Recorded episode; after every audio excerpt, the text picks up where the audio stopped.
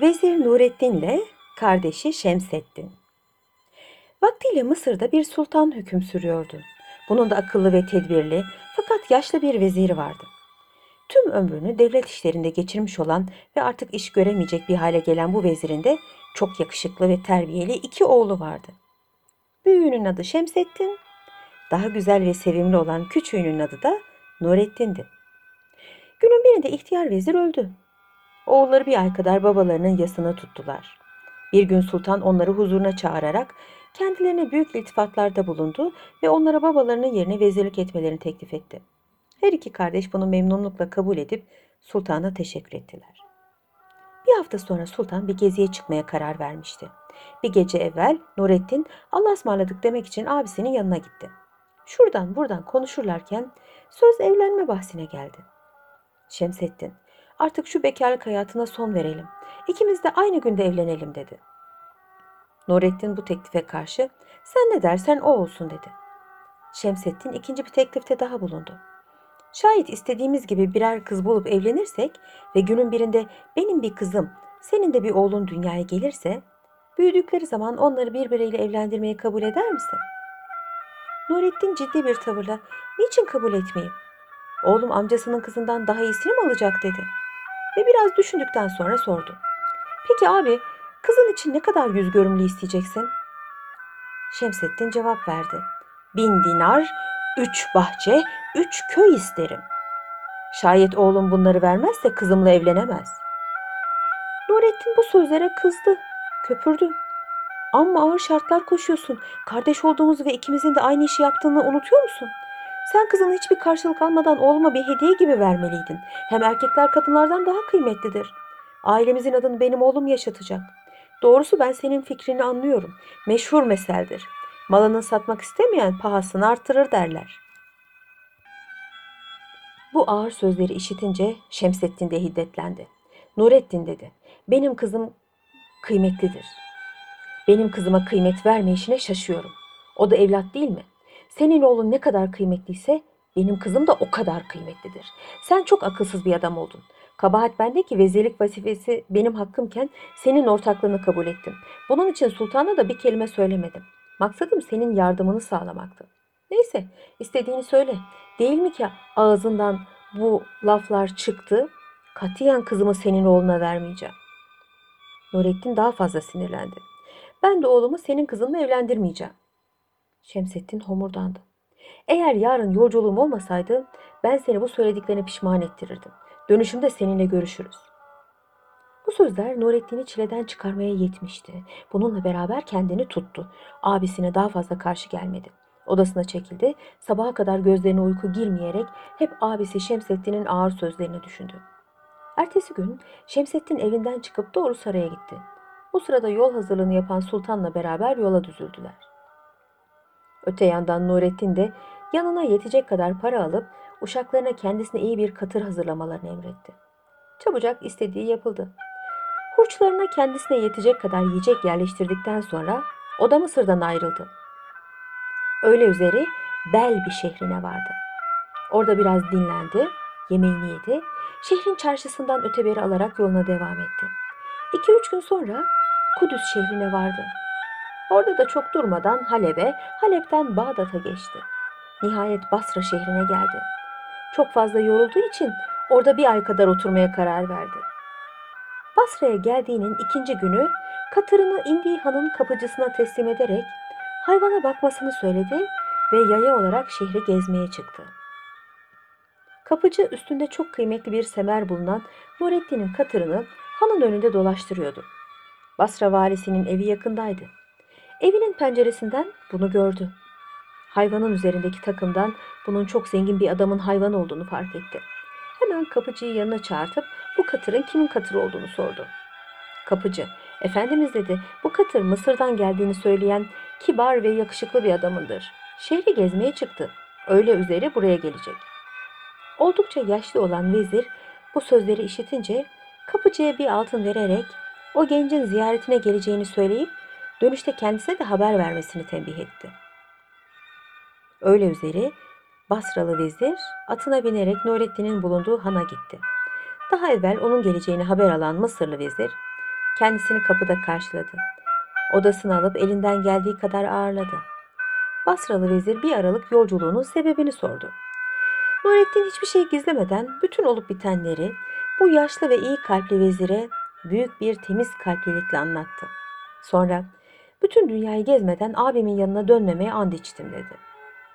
Basralı vezir Nurettin'den çok hoşlanmıştı. Oğlum dedi, bu hevesten vazgeç. Bu çok tehlikeli bir iştir. Sana genç yaşında bin fenalık gelmesinden korkuyorum. Sonra onu alıp sarayına götürdü. O akşam özel misafir olarak yanında alıkoydu. Ertesi gün beraber kahvaltı ederlerken yaşlı vezir Nurettin'e şu teklifte bulundu. Ben artık yaşlandım. Ulu Tanrı bana bir erkek evlat vermemişti. Şimdi seni bana Allah yolladı. Tam istediğim gibi bir gençsin. Yüzünü görür görmez içimde sana karşı bir yakınlık duydum. Benim gayet güzel, aynı zamanda son derece zeki, yetişmiş bir kızım var. Allah'ın emriyle onu sana vermek istiyorum. Eğer kabul edersen nikahtan sonra seni alıp bizim hükümdarımıza götüreyim. Benim Mısır'da bir kardeşim vardı, öldü. Bugün yanıma oğlu geldi diye seni tanıtayım. Sonra yavaş yavaş benim yardımımla ona sokulursun. Günün birinde ben gözlerimi yumunca yerine sen geçer, bu ülkenin veziri olursun. Nurettin bu teklifi kabul etti. Basralı vezir çok memnun oldu. Hemen uşaklarına ve adamlarına emirler vererek sarayını süslemelerini ve büyük salonu temizleyip gelecek misafirleri açmalarını tembih etti. Sonra bütün devlet adamlarına davetiye yollayarak Mısır'dan gelen yeğeni Nurettin ile kızının nikah kıyılacağından o gece sarayına gelmelerini rica etti. Sabah olmuştu. Şehrazat gülümseyerek hikayesini ara verdi. Hükümdar kocası ertesi akşamı iple çekerek ondan masalın sonunu anlatmasını rica etti. Şehrazat tekrar tatlı tatlı anlatmaya başladı. 21. Gece Nurettin o gece kaynatasının hediye ettiği sırmalı elbiseyi giyerek gelen misafirleri karşıladı. Birkaç saat süren bir törenden sonra şehrin o zamanki adeti üzere nikah kıyıldı ve Nurettin Basralı vezirin güzel kızıyla gerdeğe girdi. Nurettin ile Basralı vezirin kızı en mesut dakikalarını geçire dursunlar, biz gelelim Mısır sultanıyla yola çıkan Şemseddin'e. Şemseddin Mısır Sultanı ile beraber yaptığı kısa bir geziden sonra şehre dönüp eve gelince kardeşi Nurettin'i bulamadı. Uşaklara nereye gittiğini sordu. Uzun bir yolculuk için katırını hazırlatıp öteber aldıktan sonra doğu tarafına yollandığını, kimseyi yanına almak istemediğini söylediler. Şemsettin, kardeşinin başına bir felaket gelmesinden korkarak onunla çekiştiğine, hiç yoktan hatırına kırdığına pişman oldu. Hemen sultanın yanına gidip olup bitenleri anlattı. Birçok şehirlere adamlar göndererek Nurettin'i arattılar. Fakat hiçbir sonuç elde edemediler. Kardeşinin hayatından ümidini kesen Şemseddin bir zaman daha bekledi. Sonra Mısır'ın tanınmış tüccarlarından birinin kızıyla evlendi. Tesadüf bu ya. Şemseddin'in evlendiği gece Basra'da bulunan kardeşi Nurettin de Basralı vezirin kızıyla gerdeğe giriyordu. Dokuz ay, on gün, sonra da yine aynı günde Mısır'da bulunan Şemseddin'in bir kızı, Basra'da yerleşen Nurettin'in de bir oğlu oldu. Nurettin'in kaynatası onu Basra hükümdarına tanıtmıştı. Gün geçtikçe sarayda sözü geçmeye, hatırı sayılmaya başlıyordu. Kısa bir zaman içinde bir hayli mülkü ve yakın şehirler arasında işleyen birçok gemileri oldu. Bir zaman sonra da ihtiyar vezir hafif bir hastalık yüzünden öldü. Hükümdarın isteği üzerine Nurettin vezir oldu. Halk tarafından çok sevilen yeni vezir gittikçe büyümekte olan oğlu Hasan'ı okutmak ve terbiyesiyle uğraşmak için özel öğretmenler tuttu ve delikanlılık çağına gelinceye kadar onu saraydan dışarıya çıkartmadı. Nihayet bir gün oğlunu yanına alıp hükümdara götürdü. Elini öptürttü. Hükümdar bu yakışıklı ve zeki çocuktan çok hoşlandı. Sık sık kendisini ziyarete gelmesini söyledi. Oğlunun sarayda gördüğü güler yüzden memnun olan Nurettin, ileride kendisine iyi bir yer sağlaması için her gün ona öğütler vermeye başladı. Günün birinde apansız hastalanan Nurettin kendisini fena hissedince oğlunu yanına çağırdı. Ona vasiyetnamesini yazdırdı. Ayrıca bir deri parçası üzerine bütün başından geçenleri ve Basra'ya nasıl geldiğini yazdırdıktan sonra oğlum dedi. Senin Mısır'da Şemsettin adında bir amcan vardır. Günün birinde başın dara gelirse onun yanına git. Bu yazdırdığım deri parçasını göster. Nurettin daha fazla konuşamadı. Yıllardan beri hasret çektiği akrabasını ve yurdunu hatırladı. Bir çocuk gibi hüngür hüngür ağlamaya başladı. Nihayet kendinden geçip bayıldı. Biraz sonra veziri yoklamaya gelen hekimler onu son nefesini vermiş bir halde buldular. Bu acı haber gerek ailesini gerek tüm şehir halkını derin bir yas içinde bıraktı. Vezir Nurettin'in cenaze törenine katılmayan hiç kimseyi bırakmadı. Herkes törene katıldı. Hasan babasının ölümünden sonra vasiyetnameyi ve kendi doğum tarihi ve ailesinin şeceresi bulunan deri parçasını iyi bir yerde saklayarak günlerce evde kapandı. Ne hükümdarın yanına gitti ne de babasının bıraktığı işlere baktı. Bunu fırsat bilen bazı kimseler hükümdarın yanına giderek böyle kabuğuna çekilmiş pısırık bir genci hükümet işlerine karıştırmanın doğru olmayacağını, ölen vezirin yerine yenisini seçmek zamanının geldiğini söylediler. Hatta daha ileri giderek Hasan'ı hapse tıkıp malını mülkünü elinden almanın hükümet için lüzumlu bir iş olduğunu da anlattılar. Çok yaşlandığı için adeta bunayan hükümdar bu sözlere kapıldı. İleri gelen adamlarından birisini vezir seçti ve ona eski vezir Nurettin'in nesi var nesi yoksa alınmasını, oğlu Hasan'ın da yakalanıp zindana atılmasını emretti. Ölen vezirin sadık adamlarından biri de hemen koşup hükümdarın kararını Hasan'a haber verdi. Hasan hemen kılığını değiştirerek konağının arka kapısından sıvışıp şehir dışına çıktı. Yolda rast geldiği adamların çoğu birbirlerine yeni vezirin haksızlıklarını ve eski vezir Nurettin'in varına yoğuna el koymak istediğini anlatıyorlardı. Buna çok üzüldü. Babasının gömüldüğü mezarın yolunu tuttu. Yolda tanıdık bir Yahudi tüccara rast geldi.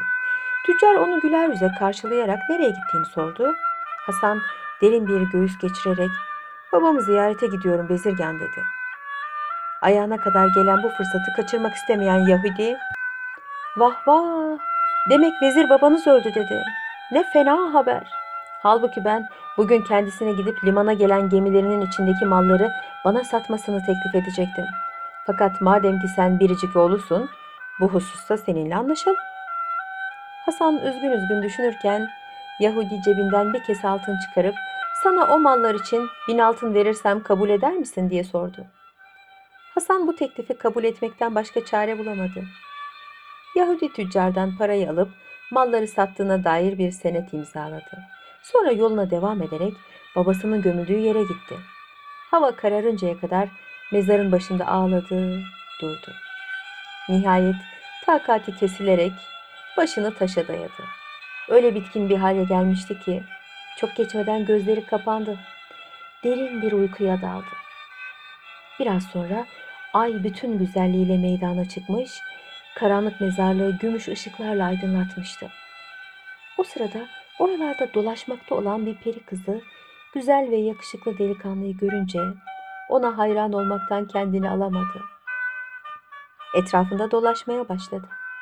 Derken uzak bir yerden gelen bir arkadaşına rastladı. Nereden geldiğini sordu. İkinci peri kızı Mısır'dan döndüğünü söyleyince birinci peri kızı gel sana belki Mısır'da da eşine rastlamadığın güzel bir delikanlı göstereyim dedi. Peki kızı meraklanarak arkadaşıyla beraber mezarın başına gitti. Çimenlerin üstünde yatan Hasan'ı görünce aşk olsun bunu doğuran anaya hayatımda böyle erkek güzeli görmedim dedi. Ben de Mısır'da bir kız görmüştüm. O da güzellikte eşsizdir. Bu delikanlıya çok benzer. Bulundukları ülkeler birbirlerinden çok uzak olmasa bunlara kardeş veya amca çocukları derdim. Dediğim kız Mısır vezirinin kızıdır. Şu saatte zavallının başında öyle bir dert var ki. Peri kızı arkadaşının bu anlattıklarından çok meraklanmıştı. Aman bana bu kızın başına gelenleri anlatıver dedi. İkinci peri kız anlatmaya başladı. Dediğim kız Mısır sultanını başveziri Şemseddin'in kızıdır.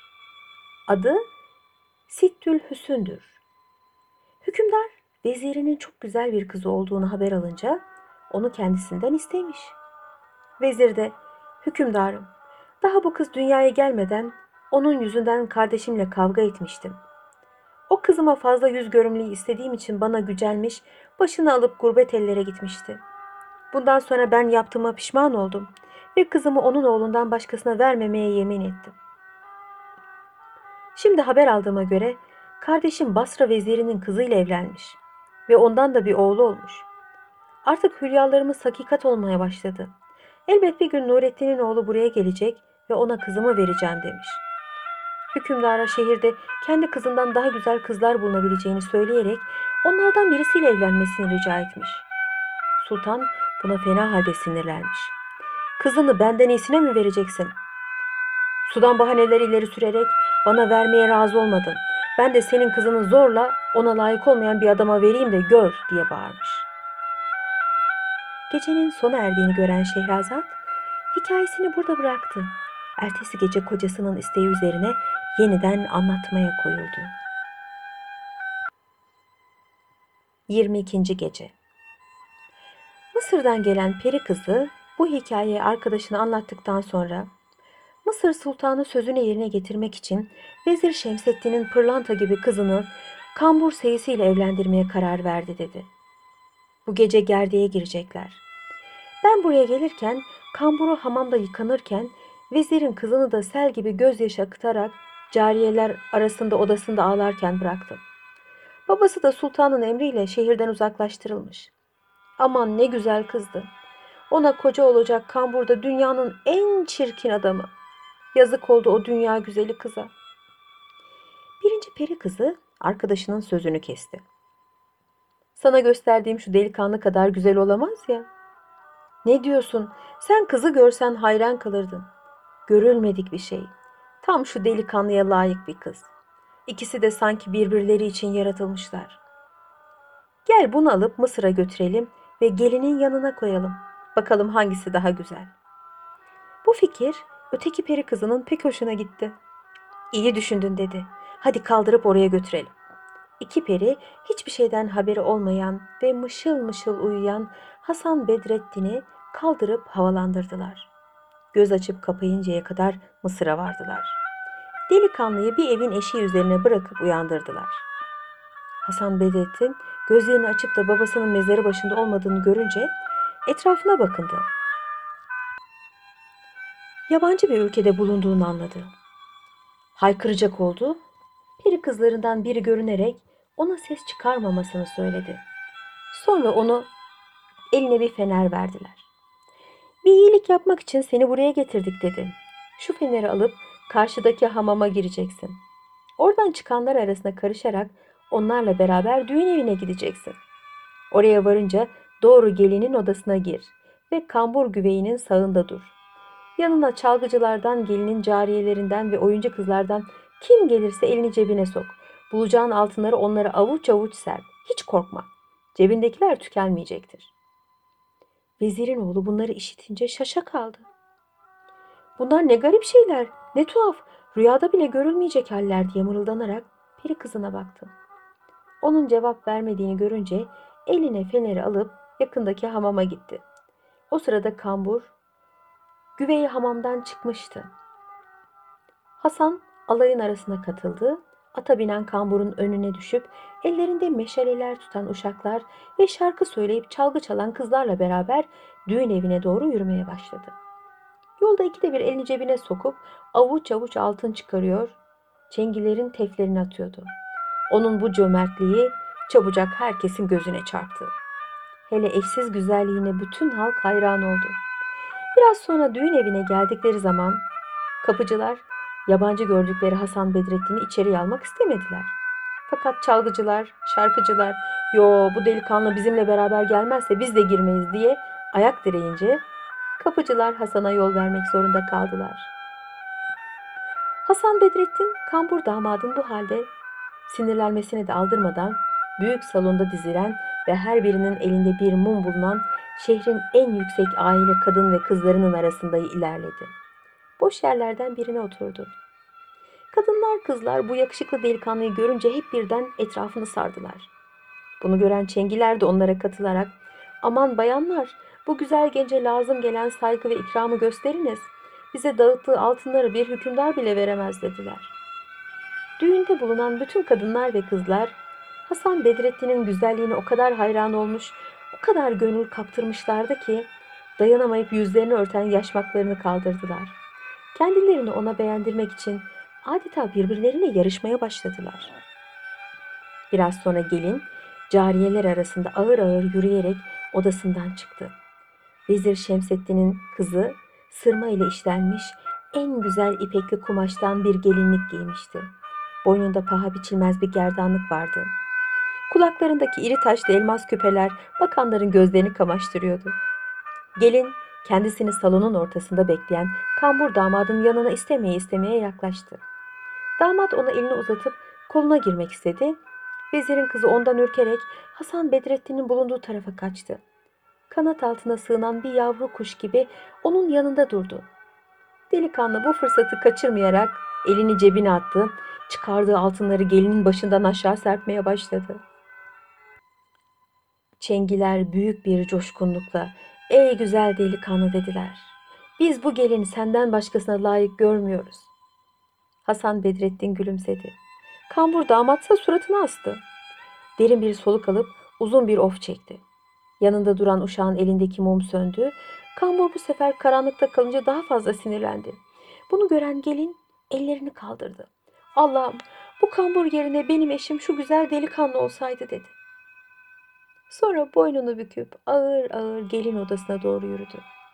Artık düğün töreni bitmiş, çengiler, çalgılar ve davetliler birer birer evden çıkmaya başlamışlardı. Bunu gören kambur hala oturan Hasan Bedrettin'in yanına gitti. Bize bu akşam şeref verdiniz. Cömertliğinizle düğünümüzü şenlendirdiniz. Kovmak gibi olmasın ama düğün bitmiştir dedi. Bunun üzerine Hasan Bedrettin kalkıp sokak kapısına doğru yürüdü. Birdenbire karşısında peri kızı göründü. Ey Hasan Bedrettin, dur çıkma. Daha yapılacak işlerin var. Burada biraz bekle. Kambur ayak yoluna gidince sen hemen gelinin odasına gir. Ona güzel kız, senin asıl kocan benim. Hükümdar göze gelmeyelim diye böyle yaptı.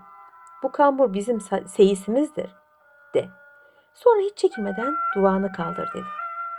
Hasan Bedrettin Peri'nin sözlerini dinlerken kambur ayak yoluna gitmişti. Peri hemen delikanlının yanından ayrılıp doğru helanın kapısında durdu. Bir fare şekline girip incecik bir sesle kambur seyise ''Burada ne yapıyorsun?'' diye sordu. Kambur başını kapı tarafına çevirince kendisine seslenen farenin evvela bir kedi olduğunu gördü. Sonra kocaman bir köpek şekline girdiğini gördü. Gözleri fal taşı gibi açıldı. Bağırmak, imdat istemek için ağzını açtı fakat sesi çıkmadı. Peri korkunç bir sesle ona bağırdı. Ey budala adam! Sen ne cesaretle benim sevgilimle evlenmeye kalkışıyorsun. Sabaha kadar burada kalacaksın. Daha evvel çıkarsan senin canını alırım. Kambur bütün kuvvetini toplayarak kekeledi. Affedersiniz, beni zorla evlendirdiler. Onun şeytan köpeklerden bir sevgilisi olduğunu bilseydim evlenmezdim. Beni öldürmeyin, bir daha yüzüne bakmam. Peri kızı Seyis'in yanına sokuldu. İşi sağlam kazığa bağlayayım diyerek onu bacaklarından tutup tavana astı ve kapıyı kilitleyip çıktı. Biz gelelim Hasan Bedrettin'e. Vezirin oğlu Peri'nin verdiği öğütlere uyarak hemen gelinin odasına girdi. O sırada bitişik odada üstündeki mücevherleri çıkarmakta olan Sittül Hüsnü beklemeye başladı. Biraz sonra gelin geldi. Odada kambur yerine biraz evvel davetlilerin arasında gördüğü o yakışıklı delikanlının durduğunu görünce yüzünde sevinçle karışık şaşkınlık belirdi. Gözleri parladı. Kendini tutamayarak sordu. Siz hala burada mısınız? Sonra birisini arar gibi etrafına bakınarak sordu. Yoksa o çirkin suratlı kambur beni size mi bıraktı? Hasan Bedrettin gülümsedi. O kambur seyis size layık bir adam mı ki onunla evlenesiniz? Biz bu işi şaka diye yaptık. Daha doğrusu göze gelmeyelim diye. Onu ileri sürerek kendisini güvey gibi gösterdik. O adam para ile tutulmuş bir zavallıdır. Ben Geldiğimde artık o gidecekti. Vezirin güzel kızı bunu işitince çok sevindi. Sevincinden ağlamaya başladı. İri siyah gözlerini duvağını kaldırmaya çalışan Hasan Bedrettin'e çevirerek işte şimdi gönlüm rahat etti dedi ve büyük bir saadet içinde kendini onun kolları arasına attı.